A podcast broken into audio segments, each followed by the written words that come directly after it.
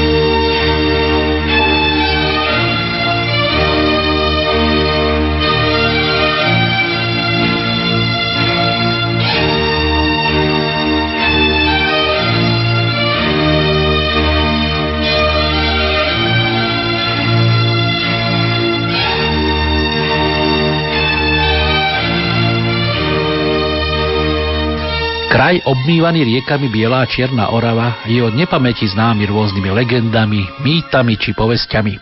Súvisí to s osídľovaním tohto územia, ktoré kedysi bolo oblasťou, kde sa ľudia báli vstupovať. Husté lesy, rašeliniská aj dravé riečky urobili túto časť Oravy nedostupnú a až niekedy v 16. storočí sa tu objavujú prví obyvatelia. Historické kroniky hovoria, že to boli prevažne Valasy, ktorí priniesli sem svoju kultúru, zvyklosti a tradície. Aj keď korene Valachov sú spájane s oblastiami Rumunska, netvorili národ ani sa neoddelovali od pôvodného obyvateľstva v osídlených častiach Dolnej Oravy. Horná Orava, ako sa dnes hovorí regiónu pod povestnou Babou horou či Pilskom, si zachovalo viaceré zvláštnosti, ktoré robia tento kus Slovenska svojrázným a osobitým. Preto príjmite naše pozvanie na malú rozhlasovú exkurziu do kraja, kde každodenný život ubieha možno trochu iným tempom ako na juhu či západe našej republiky. Keďže tradície tohto regiónu sú spájané silným putom k cirkevným hodnotám, v nasledujúcich minútach sa vám pokúsime priblížiť niektoré veľkonočné zvyky na území Hornej Oravy. Hlavne tie pondelkové mali svoj rázny charakter a aj v minulosti prispievali k šíreniu viery medzi jednoduchým ľuďom. Príbehy kronikárky pani Evky Kuriakovej z obce Zubrohlava či spomienky manželov ľubovcov z Lomnej sú len malými veľkonočnými epizódami pripomínajúce zvyky a tradície, ale verme, že o to zácnejšie a to aj z pohľadu dnešnej generácie. Možno sa nám podarí v nasledujúcej hodinke pre ňu zachovať tiež takúto tvár Hornej Oravy. Na jej rozhlasovú realizáciu sa podujali hudobná redaktorka Diana Rauchová, zvukový majster Marek Rimovci a autor aj moderátor v jednej osobe Jozef Polešenský.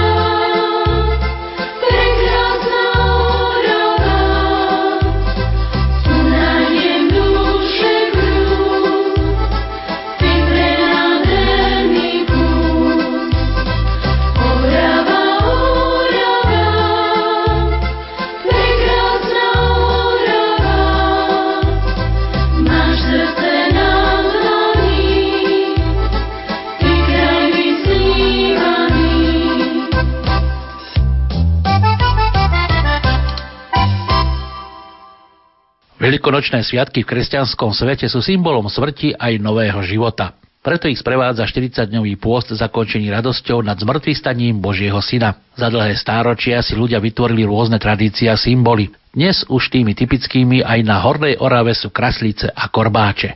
A nie sú to len jednoduché symboly. Nedávna výstava v rámci celoštátnej súťaže v Tvrdošíne potvrdila, že na Orave sa tomu venujú doslova na umeleckej úrovni.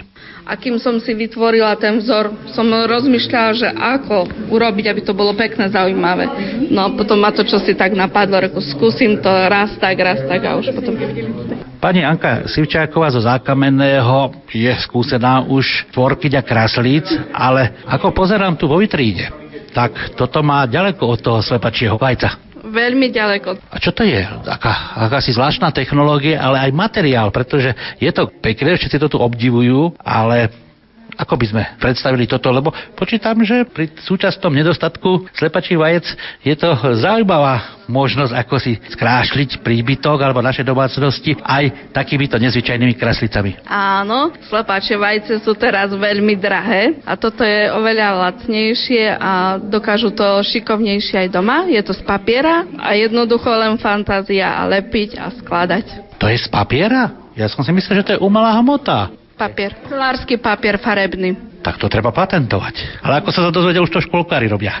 No, bola som aj v škôlke ukazovať. Ano? U nás za kamenom, áno. Keby sme tak predstavili, či je to výrobné tajomstvo, alebo môžeme povedať, ako sa takéto dokáže robiť vajcia. Môžete, môžete smelo povedať. Takže čo, keby niekto chcel trošku sa inšpirovať takýmito veľkonočnými, by som povedal, exponátmi, trošku spríjemniť si svoje prostredie doma. Takže papier, nožnice, lep. Papier, nožnice, lep, Espelco do ktorej je zakrojené a len krútime. Treba k tomu ešte pravitko, ktoré sa volá bublina. To sú rôzne kružky a to do toho sa púšťa podľa toho, akú veľkosť chceme kolieska a ulepíme, tvarujeme. Treba ešte k tomu umelé vajíčko. Umelé vajíčko to nejako znie divne. To je vajíčko, ako máme kinder vajíčka čokoládové, tak sú aj kinder vajíčka z umelej hmoty. Deťurence spápajú tú čokoládu a... No, deťurence spápajú len to, čo je vnútri vnútri, alebo vnútri je nejaké prekvapenie. To je umelé vajíčko, to nie je nič? Aha, no viete, ja už deti už mám odrastené, takže ja to nepoznám. A ja mám odrastené deti. Ale pozerám, že vaše vajíčka sú farebné. To treba dobalovať, alebo to záleží od toho farebného papiera? To je farebný papier kancelársky, priamo kúpený taký.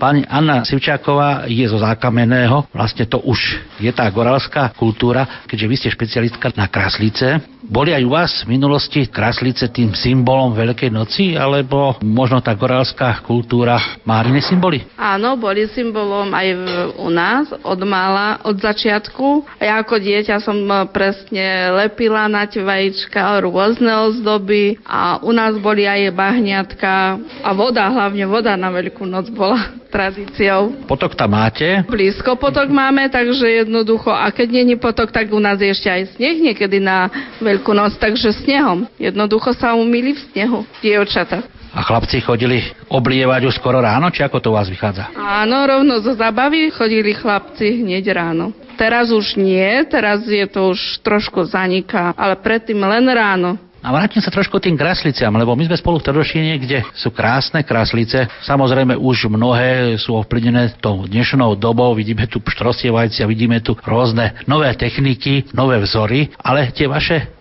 pôvodné v zákamenom, z ktorých ste vlastne čerpali kedysi tú svoju záľubu, u vás aké techniky prevládali pri tvorbe tých kraslíc? Voskové a potom tak maľovanie ručne alebo lepené. Lepené. Ja som aj slamou lepila, ale to už inde sa lepí u nás, to není bolo tradičné, ale väčšinou voskové. A oblievači dostávali len také klasické? Dostávali aj klasické, ale dostávali aj čo... Keď niekto dokázal pekne vyrobiť, tak aj také dostávali. Tešili sa chlapci? Či skôr k tomu tekutému? Tešili sa aj tomu a ešte mám aj zažitok z toho, že ešte taká jedna pani z Novoti mi aj teraz povie, že ešte má vajíčka, čo som darovala jej synom, keď boli na oblievačku. A tohto roku, ako to vyzerá? Bude tých kráslic dosť u vás? O, áno, bude dosť. Môžu prísť. Z Oravského zámku chlapci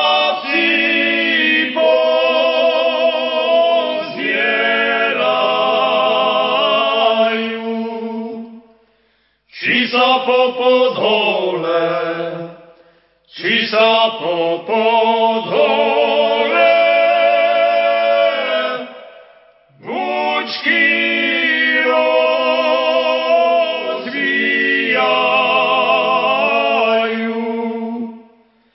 Či sa po podhole, či sa po podhole?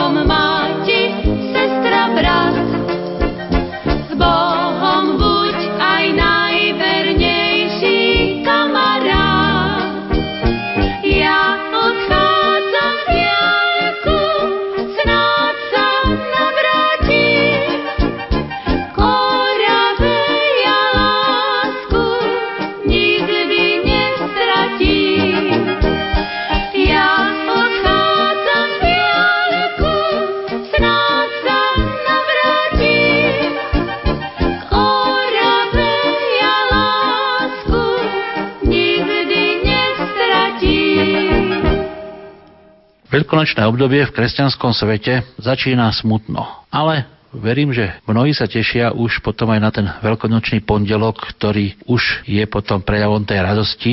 A každý región má svoje špecifika, svoje zvláštnosti, ako si pripomína to veľkonočné obdobie. Verím, že Horná Orava ponúka množstvo ľudových tradícií. A verím, že niečo si povieme aj s dnešným našim hostom, pani Evkou Kuriakovou. Pani Evka, ako by sme mohli zaspomínať si na to veľkonočné obdobie z toho historického pohľadu, lebo myslím si, že Horná Orava je takou studnicou inšpirácie, možno aj pre iné regióny. No, po dlhom období pôstu, 40-dňovom v podstate, keď sa mastilo len ľanovým olejom v domácnostiach, tak sa dodržiaval pôst. A potom ešte po zelenom štvrtku, keď sme vlastne jedli iba pečené zemiaky v rúre so surovou kapustou zo suda. A po Veľkom piatku, keď sme sa snažili zjesť toho čím najmenej, lebo to bol najtvrdší pôst, sme veľa času trávili v kostole, pretože boli dlhé obrady boli obrady, keď sa svetila voda, keď sa svetil oheň a tak ďalej a tak ďalej. V piatok sme sa všetci tešili v kostole, že budeme počúvať pašie. To sme sa všetci tešili, lebo to sa už nacvičovalo dlho dopredu a to už boli takí ľudia, ktorí ozaj mali dobré hlasy, vedeli pekne spievať. To už pán rektor nacvičoval, tak to sme sa vždy tešili, že na ten, ten veľký piatok budeme počuť už vlastne celú tú genézu stvorenia sveta a všetko, čo ku pašiam patrí. Už ten e,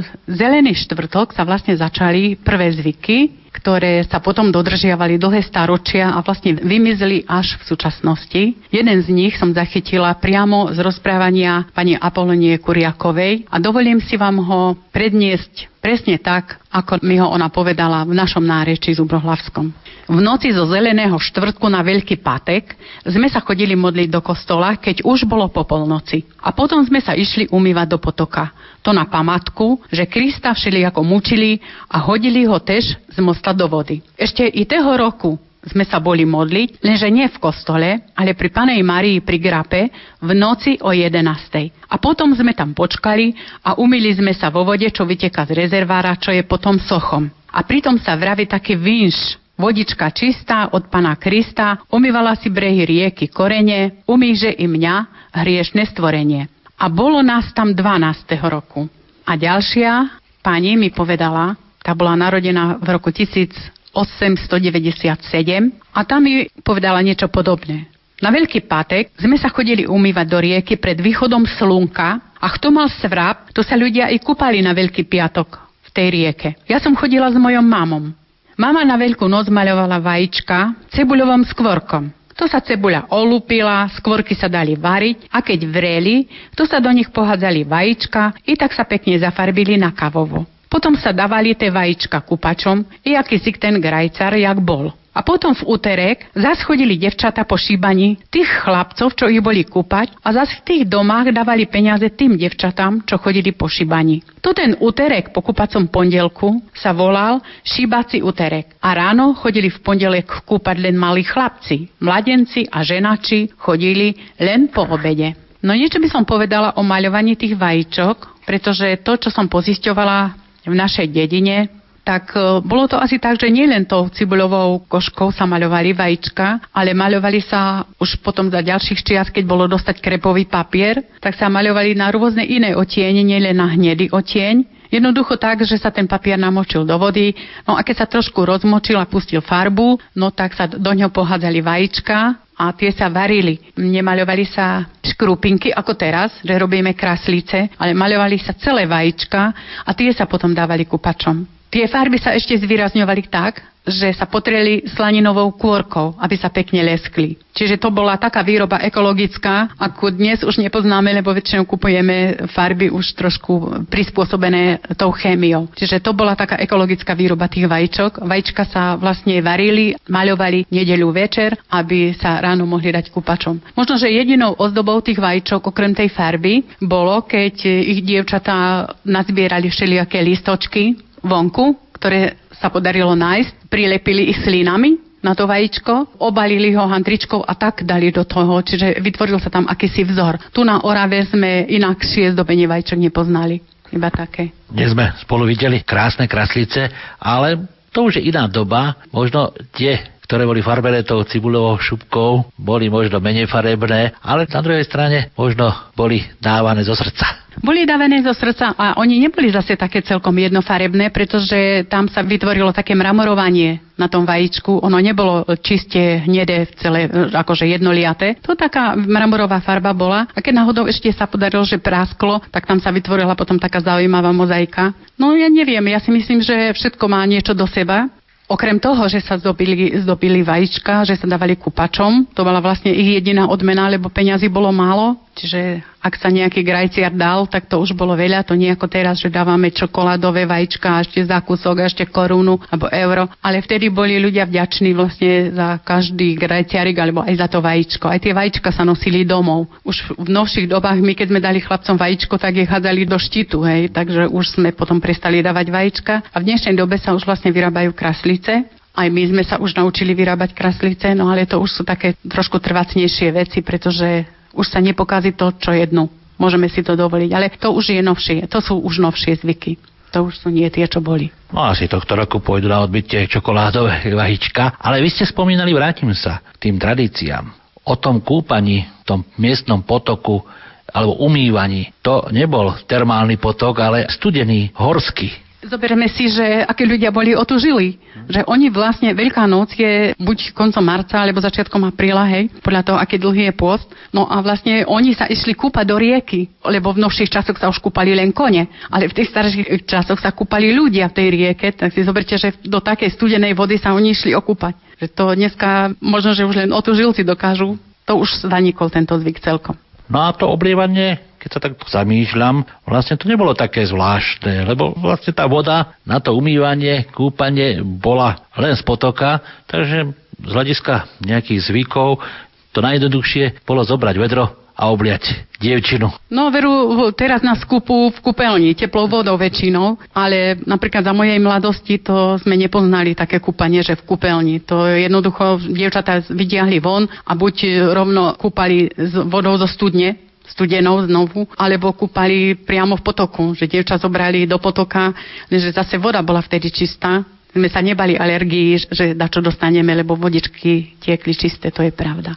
No ale vravím, že to sme nepoznali, to jednoducho sa kúpalo priamo z vedra. To inakšie sa ani nedalo predstaviť. To, keď dievča neprišli chlapci okúpať a poriadne ho nezliali a neprebudili do tej jary, hej, takže, lebo to kúpanie to malo možno, že také významy, ktoré my už dneska ani nevieme, ani ich nedoceníme, lebo príklad poviem, že u nás keď išli na jar oráči do poľa, tak kto ich prvý videl, tak ich polial vodou koňa aj voz, lebo aby sa im darilo, aby sa prebrali k životu, aby ožili a aby boli ako života schopní. Čiže možno, že to malo aj také zvyky, ktoré my už dneska nevieme, čo to znamenalo. Že... Keď vieme, čo to znamenalo, že pána Ježiša polievali vodou a ako ho mučili, nakoniec ho hodili z mosta do vody, tak vlastne toto boli aj tie zvyky u nás. No ale boli to také zvyky, ale malo to určite aj iný význam.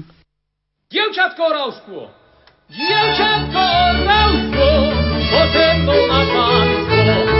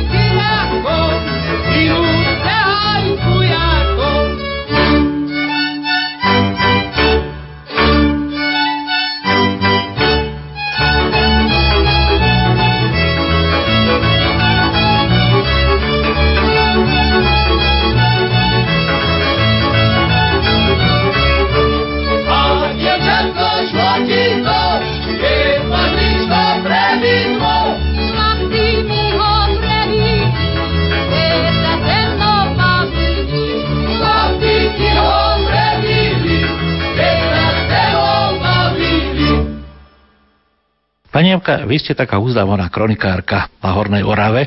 A Horná Orava to je taký špecifický región, lebo časť vlastne to sú koraly pri polskej hranici, kde takisto tie zvyky možno čosi majú iné odlišnosti. Dole, nakoniec tá vaša dedina je toho príkladom, že suseda Oravská polhora aj Rabča sú vlastne koralské dediny. Zaregistrovali ste odlišnosti tu na Hornej Orave, čo sa týka veľkonočných sviatkov? Viete, že ani nie. Ono je to tak, že tí ľudia sa spolu, príklad poviem, že my sme Rabča z Ubrohlava, oni sú Goralská dedina, my nie. Ale farnosť sme mali spoločnú ani nie tak farnú spoločnú, ale Rabčania mali bližšie do kostola v Zubrohlave ako do Rabče, hlavne tí z dolného konca. Oni chodili do kostola k nám a vlastne tie zvyky potom sa prenášali z tej jednej generácie na druhú a z jednej dediny na druhú. Ani som veľké odlišnosti nezaznamenala, aspoň tu v našej doline nie a tie ostatné až tak nepoznám zase, aké aké tam majú zvyky, to neviem. Možno sa mi podarí zistiť v tých ďalších obciach.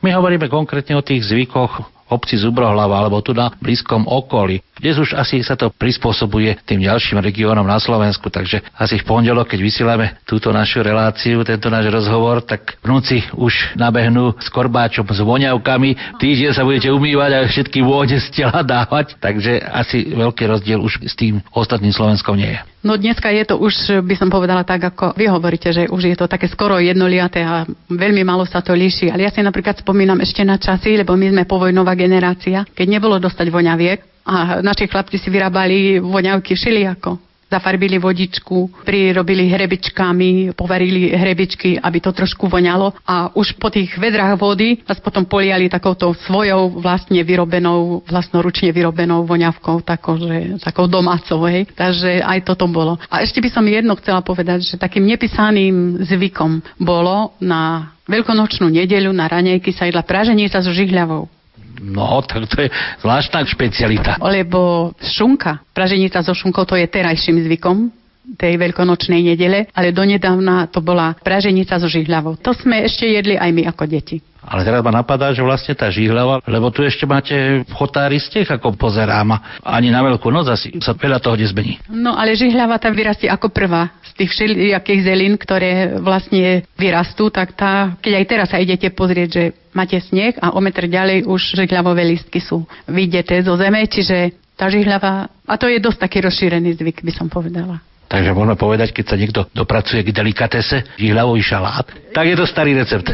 Celkom úplne starý recept. Ale čo ešte by som mohla povedať, že čo som sa stretla s takými rozdielmi, že v goralských dedinách napríklad bola rozšírená praženica na mlieku. To sme my tu nepoznali. Tu bola praženica taká, ale oni, to boli ešte biednejšie dediny, pretože chotáre mali viac zalesnené a iba vlastne okolo rieky bolo trošku poľa, tak tam bola rozšírená zase praženica na mlieku, že do tých vajec ešte dali mlieka, pražili to dovtedy, až, to, až sa odparila voda a vlastne ostalo tam také vyzražané. Čiže znovu máme sírky dnešné, hej, východoslovenské, čiže to je niečo také podobné. No nielen na východnom Slovensku, ja som nedávno pozeral americký film a ráno si dávali vajíčka surové do mlieka a z toho robili praženicu, takže to mám pocit, že to teraz je otázne, či to neprebrali od nás, alebo my od nich. či to od našich Slovákov neprebrali, hej? Ktorí sa vysťahovali do Ameriky začiatkom 20. storočia. Aj to je možné. Takže mohli by sme hovoriť o veľkonočných sviatkoch. Veľa nakoniec každý rok prinášajú čosi nové, aj keď v rámci tej globalizácie už sa prispôsobuje aj Veľká noc na Orave tým celosvetovým, dá sa povedať, kresťanským zvykom, ale dúfajme, že aj v tých ďalších minútach ešte niečo odhalíme z tých krásnych tradícií a zvykov na Hornej Orave. Ja v tejto chvíli ďakujem nášmu dnešnému hostovi, pani Evke Kuriakovej, kronikárke z Hornej Oravy z obce Zubrohlava. No a verím, že jej spomienky alebo informácie, ktoré nám ponúkla, sú takým oživením aj toho tohto ročného veľkoročného pondelka.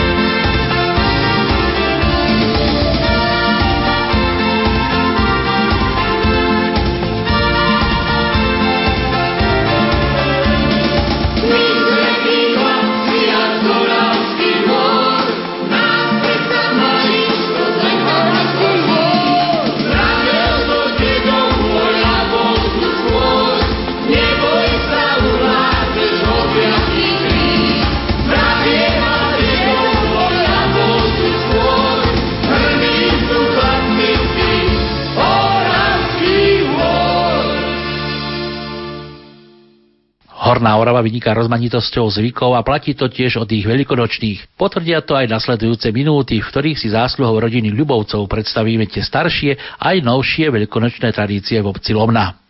Veľkonočnému pondelku patria spomienky na staré zvyky. Myslím si, že tie dnešné už predsa len možno sú zaujímavé pre tú mladšiu generáciu, ale čo tá staršia? František Ľuba je hornooravec telom a dušou z obce Lomná. Keď to zoberiem, tá susedná obec, to sú goraly, zákamenné.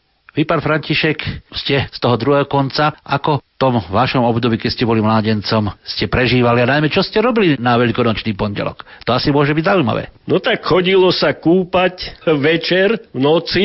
Najprv išlo sa do krčmy, tam sa niečo vypilo, aby bola nálada. No a potom išlo sa za dievčatmi oblievačku robiť. Spomínate teda, že ste do krčmy, tak to ste už potom v nedelu večer začínali? Večer sa to začínalo hneď, no bývalo v nedeľu a v pondelok to celú nedeľu sa ako tam pripravovalo a potom už pondelok sa šlo na to. Keď sa prevalilo 10 hodín alebo jak zavierali krčmu, tak potom sa šlo už partia z harmoniky a chodilo sa z dom do dom, kde boli dievčatá, tak všade sa šlo ako zobudili, tie už čakali obyčajne, alebo boli niekde poskovávaní, aj 5-6 niekde v niektom dome. To sme mysleli vynájsť, kde, kde sa mohli ukrývať po pivniciach, potom to bývali vždycky dade skované. To už sa ako zháňalo, že, alebo typovalo, že kde je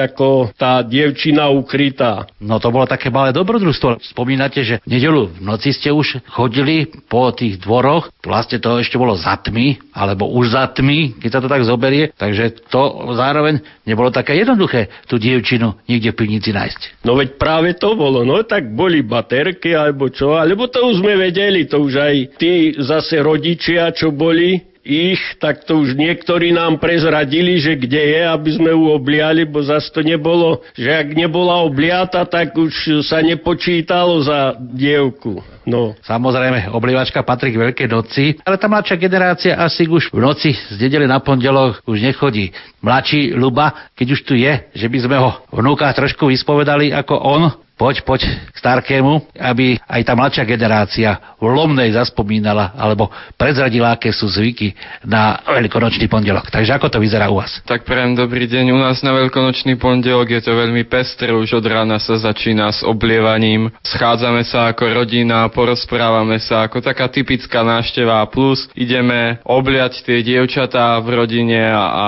použijeme nejakú tú voňavku, nejaký ten korbáčik, vyšibeme, nech, nech je celý rok pekné a to je asi tak všetko. Takže už nie, žiadna krčma v nededu. Nie, nie, krčma už nie. Už je to menej, nie je to až tak úplne ako kedysi boli tie zvyky. Ale ja vyskúšam trošku mladého. Starky ma tu prekvapil slovom čvikáč. tá mladšia generácia Lomňanov, čo môže o tomto slove povedať? Fú, to je veľmi ťažká otázka. Toto, toto slovo som ešte nepočúval. Tak možno niečo, čím sa oblievalo, že čo čvíkalo. Ale ešte som zabudol spomenúť, že teraz u nás na dedine počas toho pondelku sa schádzajú aj takí ako spolužiaci, čo sa stretli v škole a spoločne chodia spolužiačky oblievať a hrá tam vždycky harmonika alebo gitara. Ľudovky sa spievajú. Veľké korbáče, 2 metre to niekedy aj má, takže je to veľmi zaujímavé. Keď sme spomenuli to slovo čvikáč, Starky, ten je iniciátor tohto slova. Ako by sme vysvetlili toto pre mňa nezvyčajné slovo?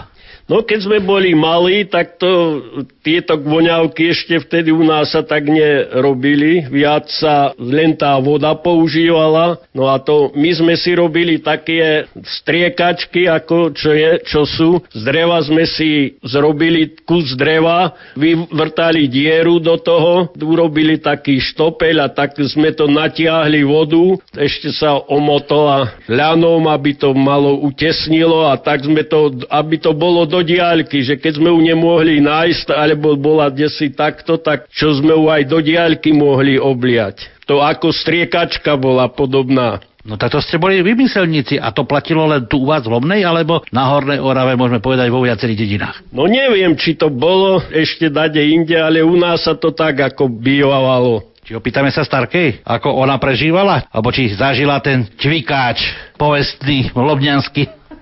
Zažila som, to sa robilo z pumpy, čo sa tento robila. Nafúkovala, koleso sa nafúkovalo, tá pumpa. No a to sa z toho robil ten čivkáč. umeleckej tvorivosti, alebo tej ľudovo-umeleckej sa medze nekládli. Starky hovorí, že z dreva. No, Vy hovoríte, tí modernejší už asi z pumpy. Čo vravíte teda na tú vodu? Lebo keď pani Kuriaková spomínala, že teda tu sa ich dá Veľkú noc kúpalo, alebo umývalo v studenom potoku, takže tá ľadová voda z Bielej Oravy, pretože cez vás tečie Biela Orava, tak to dnes by ste ašpirovali na ľadových medvedov. To sa kúpavalo, ale to sa aj vo Veľký piatok chodilo, priamo do rieky. Išlo sa o polnoci, to, že ako pán Ježiš e, tiež bol hodený do vody z mosta, tak to tak isté mali tie zvyky, že tu sa chodilo o polnoci umývať do rieky. No a to tá voda bola úplne taká, aby ste boli, no nebola studená tá voda, strašne bola dobrá. No a v ten pondelok to tiež, no to vás zašikovali pod nejakú studňu, lebo čo a to pumpovali tou vodou tak oblievali tie dievčatá. Starka Ľubová už teraz nemusí zažiť vodu, už teraz nie, ale Starky počítam spomína stále na tie svoje mládenecké časy počas veľkonočného pondelka. Čo by sme mohli z tých veselých príhod na pondelok týmto mladším povedať? No bývalo veselo, ako no, zobrala sa aj partia nejaká a čo išli sme už kamaráti a tu spod tých e, známych sme chodievali, no tam vždycky nejaká už tá výslužka bola. Niekedy sa prišlo už aj taký, že pod parou, ako sa hovorí, bo všade sa niečo okoštovalo a no také no. Patrí to k životu. Darmo, na druhej strane aspoň ste neochoreli z tej studenej vody. Ve toho bolo tak aspoň to, človek sa potúžil a bol aj ináč veselší.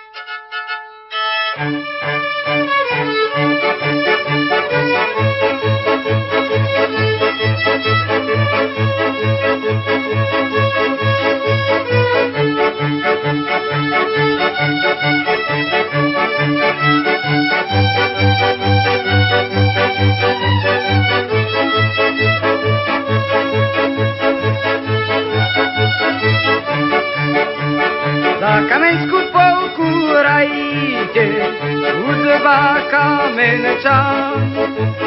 Marek Beňu začína spievať kamenča. Kamenča sa pripája, parará, Beňo, čujete? Hľadí mu tu zo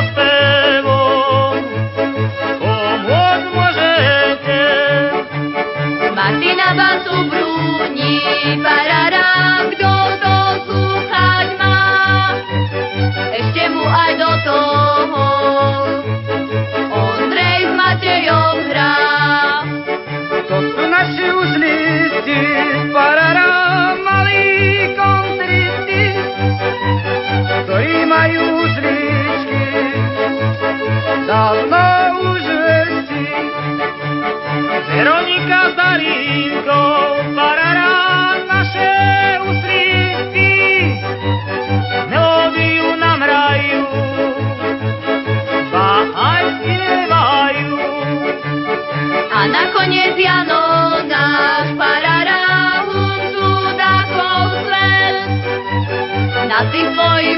husličkách. Struny ladí tiež, to je hudba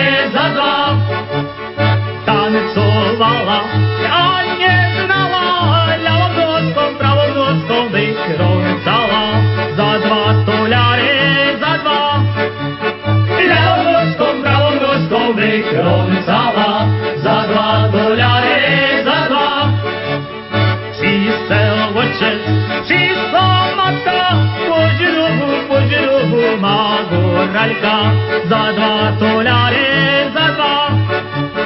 Požrubu, požrubu má goralka za dva doľare, za dva. Jo nejde, idzie sami, jo tu będę tancowała z goroľami. Za dwa dolary, za dwa. Ja tu będę tancowała z górolami Za dwa dolary, górami, za idolami Tancowała górolewska z górolami Za dwa dolary,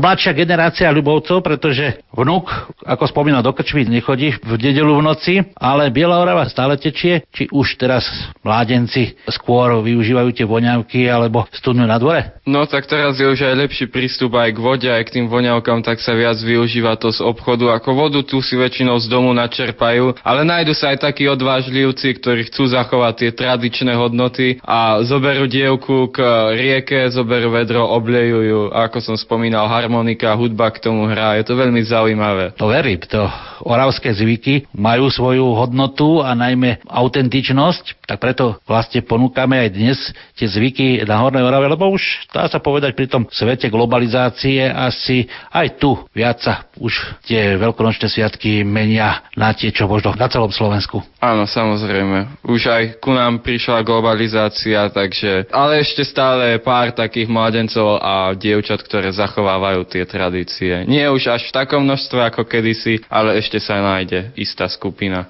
Takže to boli spomienky rodiny Ľubovcov z Lobnej pri Bielej Orave, kde verím, že aj tohto roku ten veľkonočný pondelok bude veselý. Aj keď možno nie taký zaujímavý, ako pán František Ľuba nám spomínal. No a asi už ten čvikáč už bude len historický skvost. Už je celkom iná doba teraz na také niečo. To len za mladí sme boli, nebolo veci kadejakých, tak to sa takto prispôsobovalo, že ten čvikát sa urobil ako títo mladí, to sme už dopredu robili, buď vo škole, nebo kde už sa to pripravovalo, aby sme to mali na tú oblievačku. Tohto roku teda čvikáč, to už je historická minulosť, Predpokladám, že ešte trošku si pondelok ráno pripomeniete tú mladosť. No ešte, ešte za tieto. Veď teraz už aj dávajú do fliaž, si naťahajú a urobia do umelých fliaž, urobia nejakú dieru, to tam pritlačia, aby to bol, tie dievčatá nevedeli, že na čo, čo má, aby boli z toho vyrušené, ako pripravené na to, že niečo je. No a ešte záverečná otázka Starkej. Predpokladám, že ešte chystá nejakú tú výslužku oblievačom. Hej, stužky na tie korbáče, to sa teraz dávajú. No a tak chodievajú ma oblievať celá rodina. Nož, držíme vám palce, ľubovci v Lobnej. Nech máte krásne veľkonočné sviatky, najmä ten pondelok, keďže táto relácia pôjde pondelok. Možno, keď budete počúvať rádio Lumen, trošku si spoločne zaspomíname na tie chvíle a najmä teda dúfajme, že prežijeme krásny pondelok plný pohody a dobrej nálady.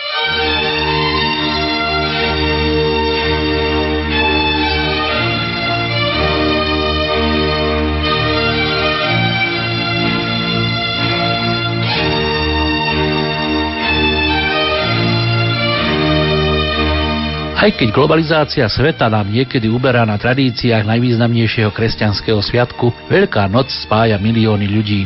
Veľká noc spája aj Hornú Oravu. Sviatočný pondelok dáva dôvod na radosť nad skriesením Ježiša Krista. Ak bude vo vašich srdciach aj v ďalších dňoch a týždňoch, mali by sme mať život krajší a vzácnejší. Ak sme vám dopomohli k tomu aj v tej uplynulej hodinke, sme radi. Za tvorcov tejto relácie vám za pozornosť ďakuje a od mikrofónu naďalej príjemnú pohodu praje Jozef Polšenský.